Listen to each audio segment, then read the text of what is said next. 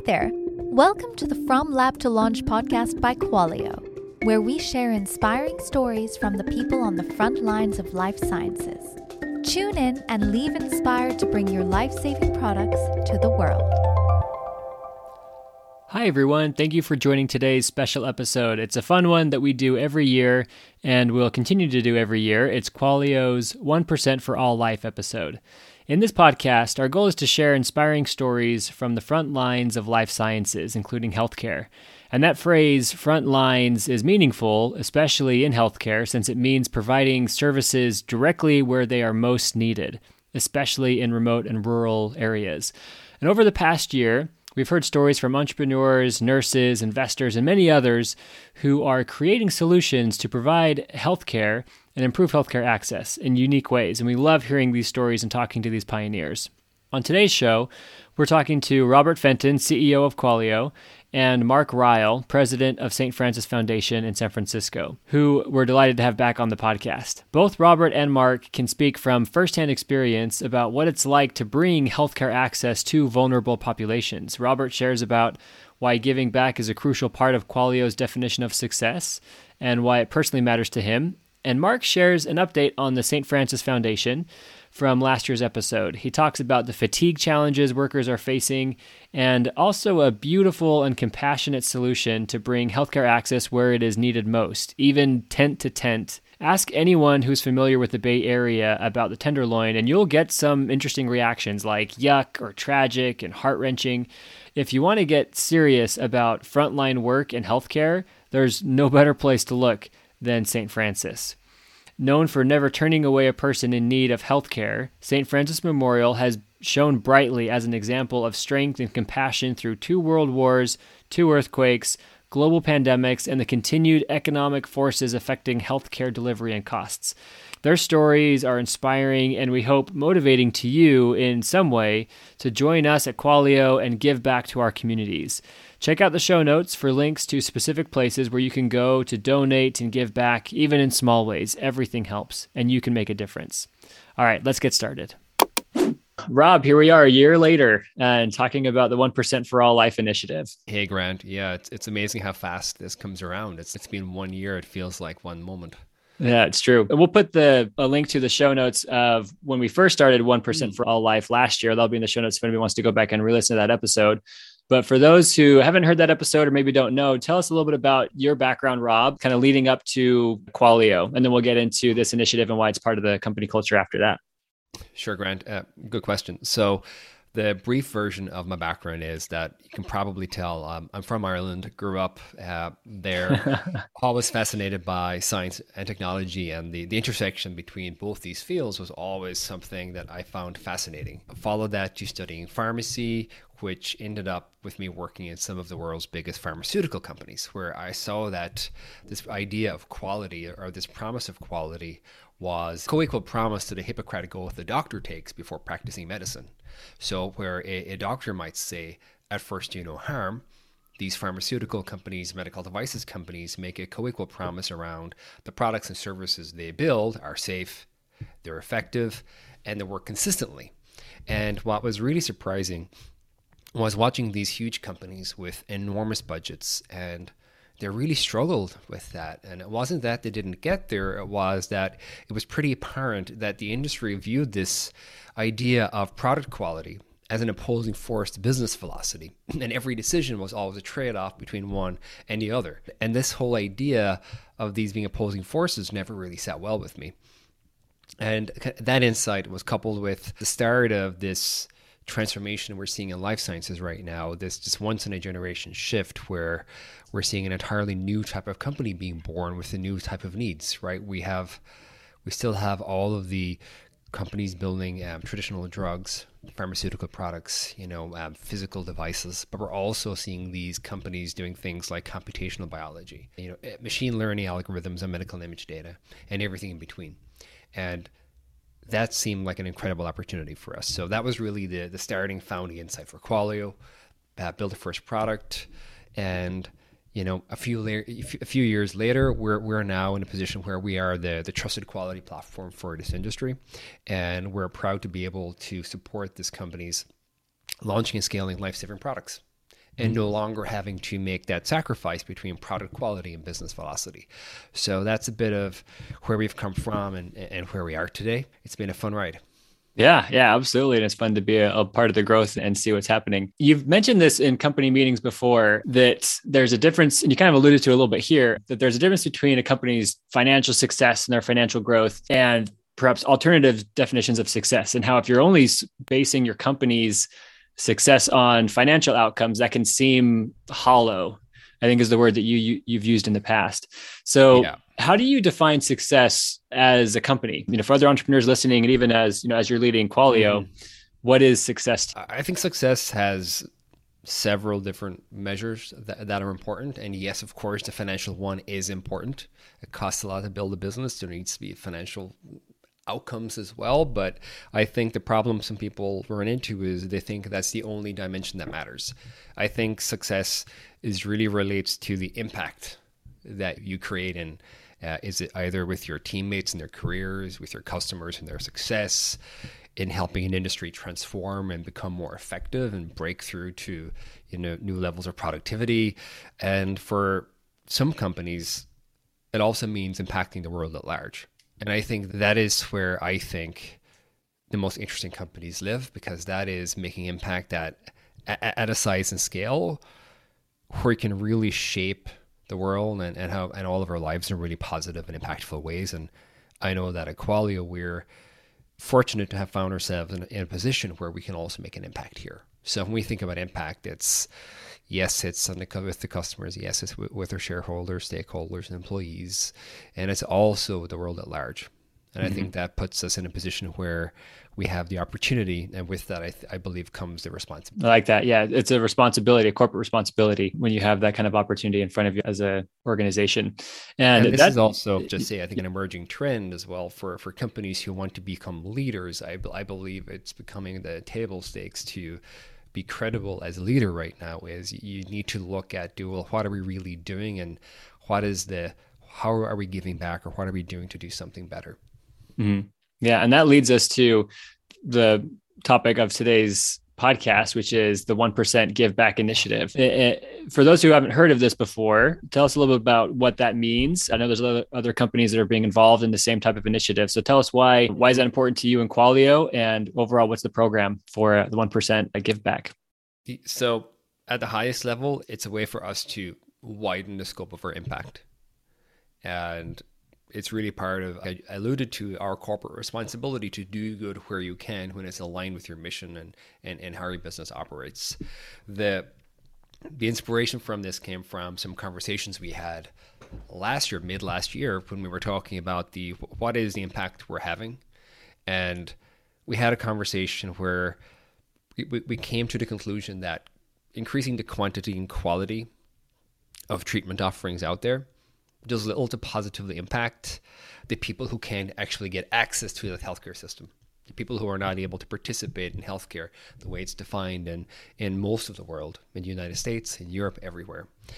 and we believe that's, well, is that, does that really ring true to our mission, right? And our values? And we said, no, it doesn't. So how can we impact that? And we felt that one really tangible way to do that is to take a proportion of our revenue each year and funnel that directly to causes that help what we call vulnerable populations better access healthcare and treatments. And we felt that is an important way to set a stance or make a statement and, and live by that in a measurable way. So every single time we invoice a customer, every single time somebody joins Qualio, that directly impacts our ability to be able to help provide better treatments for people who otherwise might not get there. So that felt like a very tightly mission aligned, values aligned way to do it. And I know a lot of companies, well, not a lot, many companies have found ways to incorporate similar ideas and, and we felt that the straight 1% of revenue was the purest way to do that easy mm-hmm. to measure and very transparent internally also yeah yeah i love that so with that initiative in mind, let's talk about the uh, organizations that you chose to donate to, right? So 1% yeah. is going to grow every single year. And so we'll do this episode again next year, same time, uh, you know, and yeah, and it, will be fun as the, as our opportunity to give an impact increases, right? As Qualio continues yeah. to be across all spectrums of successful. Mm-hmm. So let's talk about the organizations that you chose um, for this year's initiative. Tell us a little bit about them and why you chose those. Yeah. So this year we've chosen two organizations to partner with, and the way that we've looked at at this grant and we've spoken about this is it's better to start small and, and build from there. And we we looked at this on both like a hyper local and like international view and hitting it from both ends as the, the perfect way to start learning how to do this well. And we were very fortunate to find an incredible partner in the the St. Francis Foundation and Mark Ryle, who we'll chat to very soon, who are doing really incredible work uh, where I live here in San Francisco. I won't talk much more about that because we'll get there very soon, but it's an incredible foundation doing lots of really incredible work. And it means a lot to be able to support in that level here. And then internationally, we're working with the part of the Gates Foundation as well, and we can talk a little bit more about that soon as well. But the idea there is is to expand our reach, knowing that as every year the amount that we, we donate becomes much much larger, where it helps us, I think, find a perfect launch pad to start really building out a program that makes an impact and makes sense. And while we're early with this, it also I think creates the foundation to start getting our, our global teammates you know, more involved and really start building ways to measure the impact and the ROI and the benefits that we're directly creating. Mm-hmm. Because with all these things, it's really important that we you know, understand the impact we're making and we can use that as we grow this program over time. Mm-hmm. Yeah. And speaking of that, just for a second, what are some of the maybe there's not measurable things this this soon in the game but are there other benefits or initial results that you mm. might have seen from rolling this out either across you know internally in the company or outside any other kind of benefits you've mm-hmm. seen that might encourage other entrepreneurs or leaders of other companies to get involved in the same type of initiative sure the external benefits right now are hard to disc- discreetly measure because the size of the, the impact we're creating is part of the mix that the, the, foundations we support have. So we're not yet at the point where we're able to discreetly measure the return. Over the next year, that's something we're going to be looking at more closely, and I'm excited to start pulling a form of impact report on that. I can say that internally, it's been incredibly powerful, and it's it's something that, funnily enough, when we were working on this, I was nervous to say to learn well how will people respond to this? Is this something that people believe in internally? I hope it is. And uh, just blown away by by the response from everybody internally. It's because it's something we learned is that you, the broader team and the company always look to you and, and look to the company to see well this is what they state their mission is. Do they really care? And i think your values are what you do not what you say they are and your principles are, are similar so i think it was incredibly powerfully internally as an alignment tool and a focus tool and has really helped the entire company rally around why we're here and why our success matters. So um, that part has been really easy to measure internally, and uh, over the next year, we hope to connect it both with external ROI and internally too. Mm-hmm. Yeah, that's great.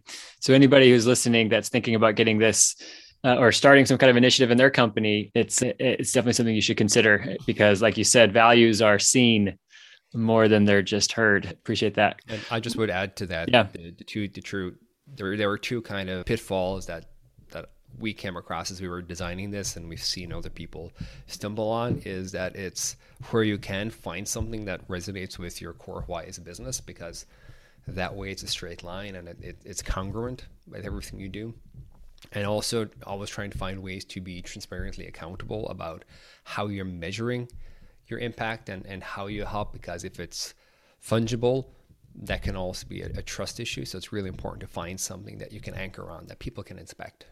Mm-hmm. yeah. It scales better that way. Yeah good advice. Awesome. Anything else you want to add uh, to this as overall context before we bring uh, mark from st francis foundation inside? I'll, i will only say that i can't wait for next year's to see where where we are then yeah this will be fun to look back on these. Yeah. Several years in the future, we'll look back on the very first episode and think, wow, it started with just this, mm. just, you know, this micro donation in comparison with what we're able to do as the years go on. That, that'll be fun to look back in the rearview mirror and see that. Yeah, I can't wait. Awesome. Well, thank you, Rob, for everything you do. And uh, with that, let's uh, switch it over. Thank you, Grant. Mark, good morning. And good morning, Rob. Awesome to see you. Looks like you're you're not working from home today, so that's a nice change. How are you doing? I'm doing great. I'm trying to let the the season kind of roll over me and remember what's important right now. And sometimes when we get mired in the day to day, that's difficult, but it's working out all right. Uh, I, I know that feeling now. For you know, we've had a chance to get to know each other a little over, over time, but for yeah. for people who don't know you, and this is the first time hearing about you and and the foundation, maybe tell us a bit about you know, the foundation's history, and and then I'll ask how you got involved. Sure. Let me start though by by thanking you. A little bit over a year ago, we first met, and you unflinchingly gave not only from your wallet but from your heart to the work we do, and that doesn't happen all the time. I'll say thank you a few more times before we're done, but I'm going to start off with that. It means a lot. The St. Francis Foundation's been around since the late 40s. We started as an independent foundation trying to make a difference in the community. And back then, I'd so that those really honest and important intentions were driven more around output and some societal aspect of giving. A Nob Hill Foundation looking to make a difference in the neighborhood um, that has changed significantly in the last 75 years. And now we are, we remain an independent healthcare foundation investing in the Tenderloin. And we invest in things that work for a lot. And this is probably my second decade working in the Tenderloin, and I'm not seeing it improve. And our commitment to the Tenderloin is to fund what works and to fund where we can measure impact and where we can measure the improvement.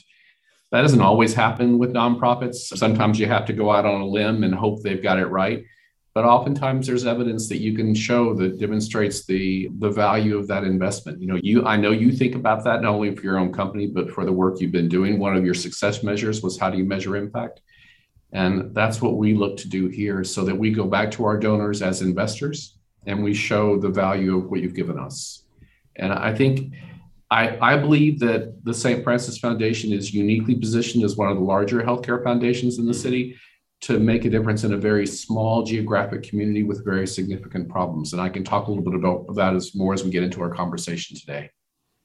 Thanks, Mark. Yeah, uh, lots of questions about that. Uh, maybe I think your story is fascinating. Maybe share the the Cliff's Notes version of, of your history and, and how you found the foundation and decided this is what you wanted to do. All right. Well, you already know that I'm not great at cliff notes, but I'm going to try, and Grant can edit me out. So I I was born in a very small town in West Texas, youngest of six, and I spent most of my life until adulthood afraid of the lights going off or the gas getting turned off or not having enough food at the end of the week. My parents worked their butts off, and still there just wasn't enough. So scarcity and need is something I'm very familiar with. I had to get out of that. So I, I went to grad school and worked for the darkest of the dark investment banks for a very long time and have spent the last 15 years trying to earn my, my way back into heaven, my mom would say. And um, doing that by doing work in the nonprofit field. I started that work out after an MSW from Chicago doing clinical work with kids in the Tenderloin mm-hmm. and kids who couldn't be home because it wasn't safe to be home. I went from there to Project Open Hand, which is a very large food agency in town uh, doing work for people who are very sick. And then three years ago, you hear our work outside our door. Mm-hmm. I think every year I have an ambulance go by just for you, Rob. And, and then moving into the St. Francis Foundation three years ago to lead this organization, mostly to bring the focus back to discrete grant making that shows an impact. And, mm-hmm. and that's what our mission sits today. So you alluded to something earlier about the St. Francis Foundation being, you know, a relatively large foundation compared to lots of the groups trying to do work, and you're also hyper targeting that in an area of great need. I think that model is a really good one based on all the reading I've done, but maybe talk a little bit about the what's the kind of impact you're making today and, and how do you think about the programs you're running today? Yeah, I the way I best uh, know best how to do this is to be very specific because it's hard to talk in vagaries and generalities yeah. and have people care. We're now two years into the pandemic almost, one year into the vaccinated structure. And what we have seen most in our, our petri dish, our lab, if you will, is the St. Francis Memorial Hospital. It's a small nonprofit hospital in the middle of the Tenderloin. It's the only hospital in the Tenderloin. It has the busiest emergency department in the city. It sees all the folks that you drive by or walk by on Hyde Street or Ellis or Eddy or any of the streets where we see a society in disrepair, those patients are being taken care of at St. Francis. So we use that hospital as our measure of what's going on and where the need is. What we've seen surprisingly in the last year is uh, better than 50% uptick in emergency department admissions for what are understood as transition aged youth, youth 17 to 24 years old most of the times, and I, know those kids, I've worked with those kids for a long time. Most of the times when you pass by those kids, you have a lot of thoughts. Some people think, why aren't you working? Why aren't you housed? What are you doing?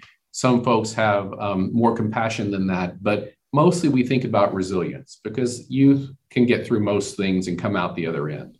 But what we're seeing actually is that 50% uptick in the ED is driven mostly by suicidal ideation among that population. That's dramatically different than we've seen the last 10 years and directly a result of the isolation of the what do we do about that? We there there are some forces working against that population. The substance use population is strong in San Francisco and the, the money behind it is stronger. So how do we make a difference in such an enormous situation? And the way we've done it is twofold. We have taken to extending the stay in our closed mental health unit at the hospital mm-hmm. so that those kids can have more time to come down from where they were, from whatever, whether it's a new version of meth or other substance, to settle into an appreciation of what they want to do next. Because the way the county reimburses that, you have to be out in a week. A week's not enough time, just isn't. That just pushes you right back onto the street.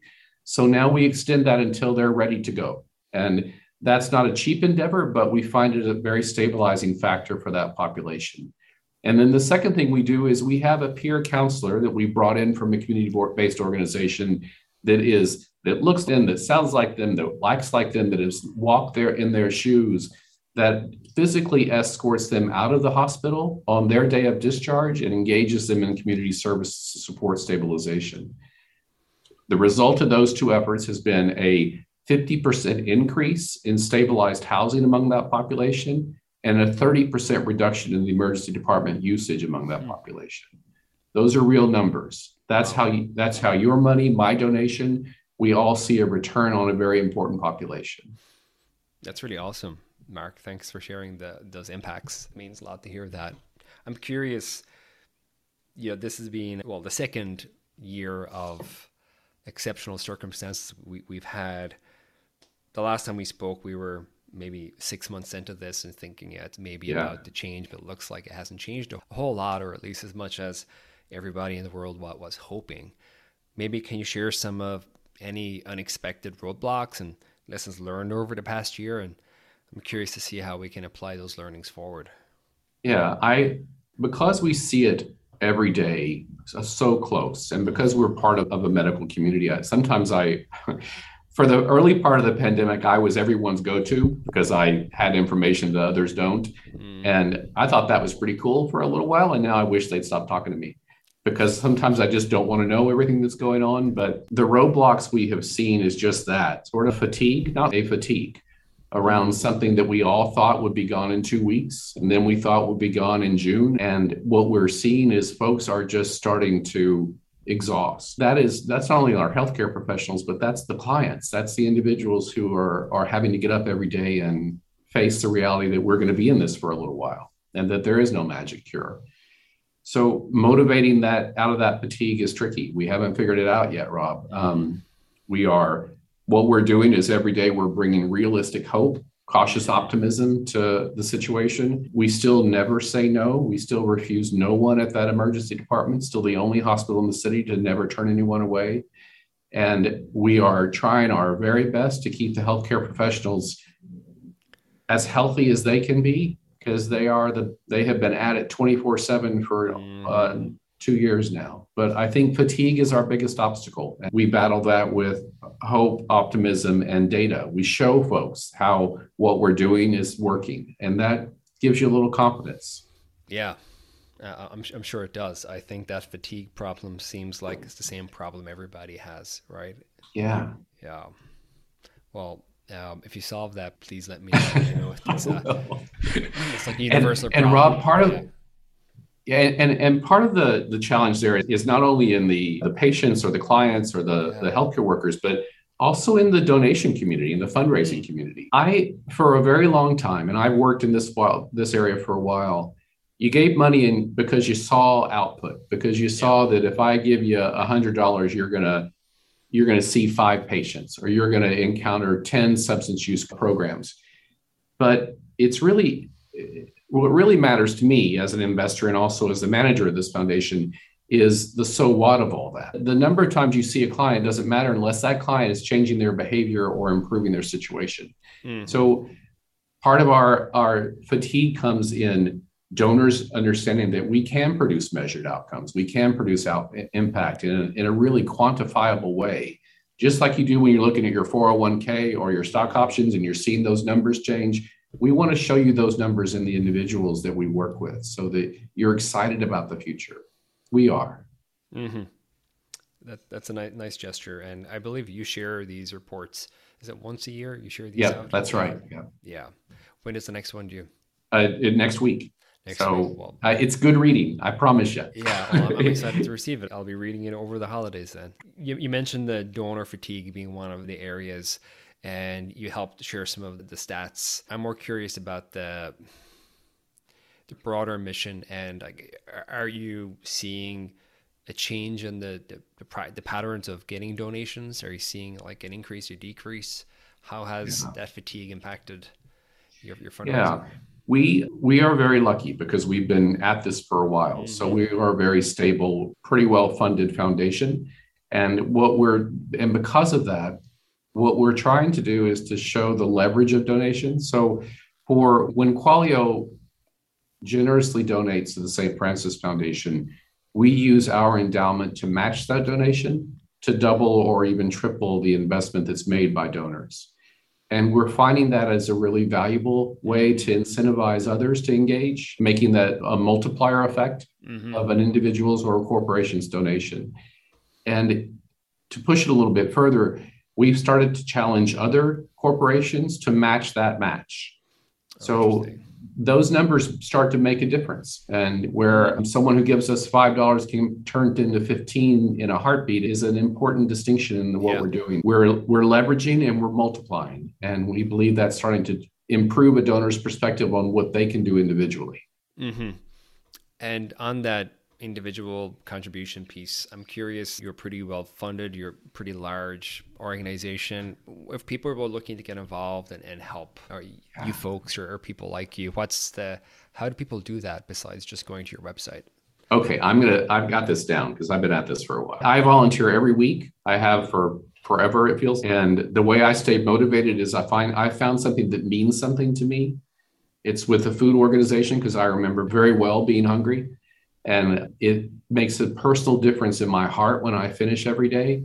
And that's better than the five miles that I run on good days or the couple of beers I have, or maybe three on uh, good days. The feeling I leave after volunteering is important because it matters to my heart. So, my first recommendation is to find something that matters to you. Don't do it because it's an hour a week, do it because it means something to you. And then it'll be more than an hour a week before you know it. And then the second piece of advice to uh, folks wanting to get involved is to raise your expectations. Don't assume a nonprofit can't meet those expectations or do even better, and find the ones that do and reward them with your time. And if you feel like they deserve your money, start out small. Give them five bucks a week. Drop the latte and give them a five bucks and make that small donation because over time you'll start to feel like you're ready to go larger. But don't start big. Every little bit matters to folks. So find where your heart sings and start out small until you grow into it. That, that's really helpful, Mark. It reminds me of the earlier part of this when I was speaking with Grant about the corporate focus. I think if, if you do something that actually re- resonates with you, you'll stick with it longer, and I think you'll do a far better job. Yeah, I think yeah. that's. I think people forget that quite a lot. Yeah, I I, I agree with you. I, I think Rob that there is a there are two organizations in the Tenderloin that I am I'm I can't say that I can't be favorites, but I have two favorites. One is Project Open Hand because I worked there forever, and you can go as a volunteer and you can deliver meals to an individual and you can see their face light up. You can chop vegetables if you don't want to be engaged with the public, and you can know that the work you're doing makes a meal for someone who otherwise would be hungry and sick. That's tangible work, and and you're tired when you're done, and you're tired in a really good way. Uh-huh. And then there's the community health center, which does street medicine and edit out what you don't want to hear. But the Department of Healthcare Services in California has just as of Friday begun to support street medicine in a reimbursable way. So that means if you're living in a tent and your wits are about you or not, uh, a person, we have people who are nurse practitioners who carry backpacks through the tenderloin, who go into those tents. And so, in the privacy of your home, you don't have to go into a van, you don't have to leave all your belongings behind. A person will come into your home, meet you where you are in that traditional social work model, and provide you with lab tests, with all the things you could need, mm-hmm. vaccinations, everything you could get from a doctor's visit the agency gets reimbursed because California is progressive that way, mm-hmm. and the individual gets help on a presumptive model that assumes they need the care rather than making them jump through a bunch of hoops. The community health center is a miracle that mm-hmm. way. They have folks on the street every day. Is that doctors new? intense? Is that a new program or a new way of yeah. doing things? It's it's about six months old. They started yeah. with a pandemic for that for obvious reasons, but it's working for everyone and it, it, you should just see them. They they're they carry these heavy backpacks full of a lot of stuff, and they are at it all day long, knocking on the tent doors, you know, hoping they can come in, but respecting this the privacy. It's beautiful. It's beautiful, tangible work. Yeah, I think it's it's important for people who really need it tend to be the people who don't seek it up because yeah. they, they tend not to believe it's it, they can. Oftentimes, yeah. it's a weird circular thinking. Yes, I agree with you. And if you have to, you know, think about it. If I, if to go and see a doctor, I had to leave my front door unlocked at my apartment, I wouldn't do that. Well, and that's what we're asking the homeless to do. We can just open up an app on our phone and we can talk to a yeah, doctor, right? Yeah, so, yeah. So, so we're already doing that, right? We, we forget how much that helps us even do, yeah, know, just be more comfortable. Yeah. Well, Mark, um, anything else you, you want to share? Finish up. What I promised earlier is I'm going to thank you again. I thank you for this format. I thank you for your that you were raised right, my mom and dad would say, because you you are leading this work. And on the behalf of the Tenderloin in San Francisco, I'm grateful. Well, Mark, uh, it's been a real pleasure supporting you folks, and I'm ha- happy to continue to do so. I appreciate all the great work you're doing. Please keep it up. Thank you. Thank you, Rob. Thank you for listening to this week's episode of From Lab to Launch, brought to you by Qualio. If you like what you've heard, please subscribe and give the show a positive review. It really helps us out. For more information about Qualio, our guest today, or to be a guest on a future episode, please refer to the show notes. Until next time.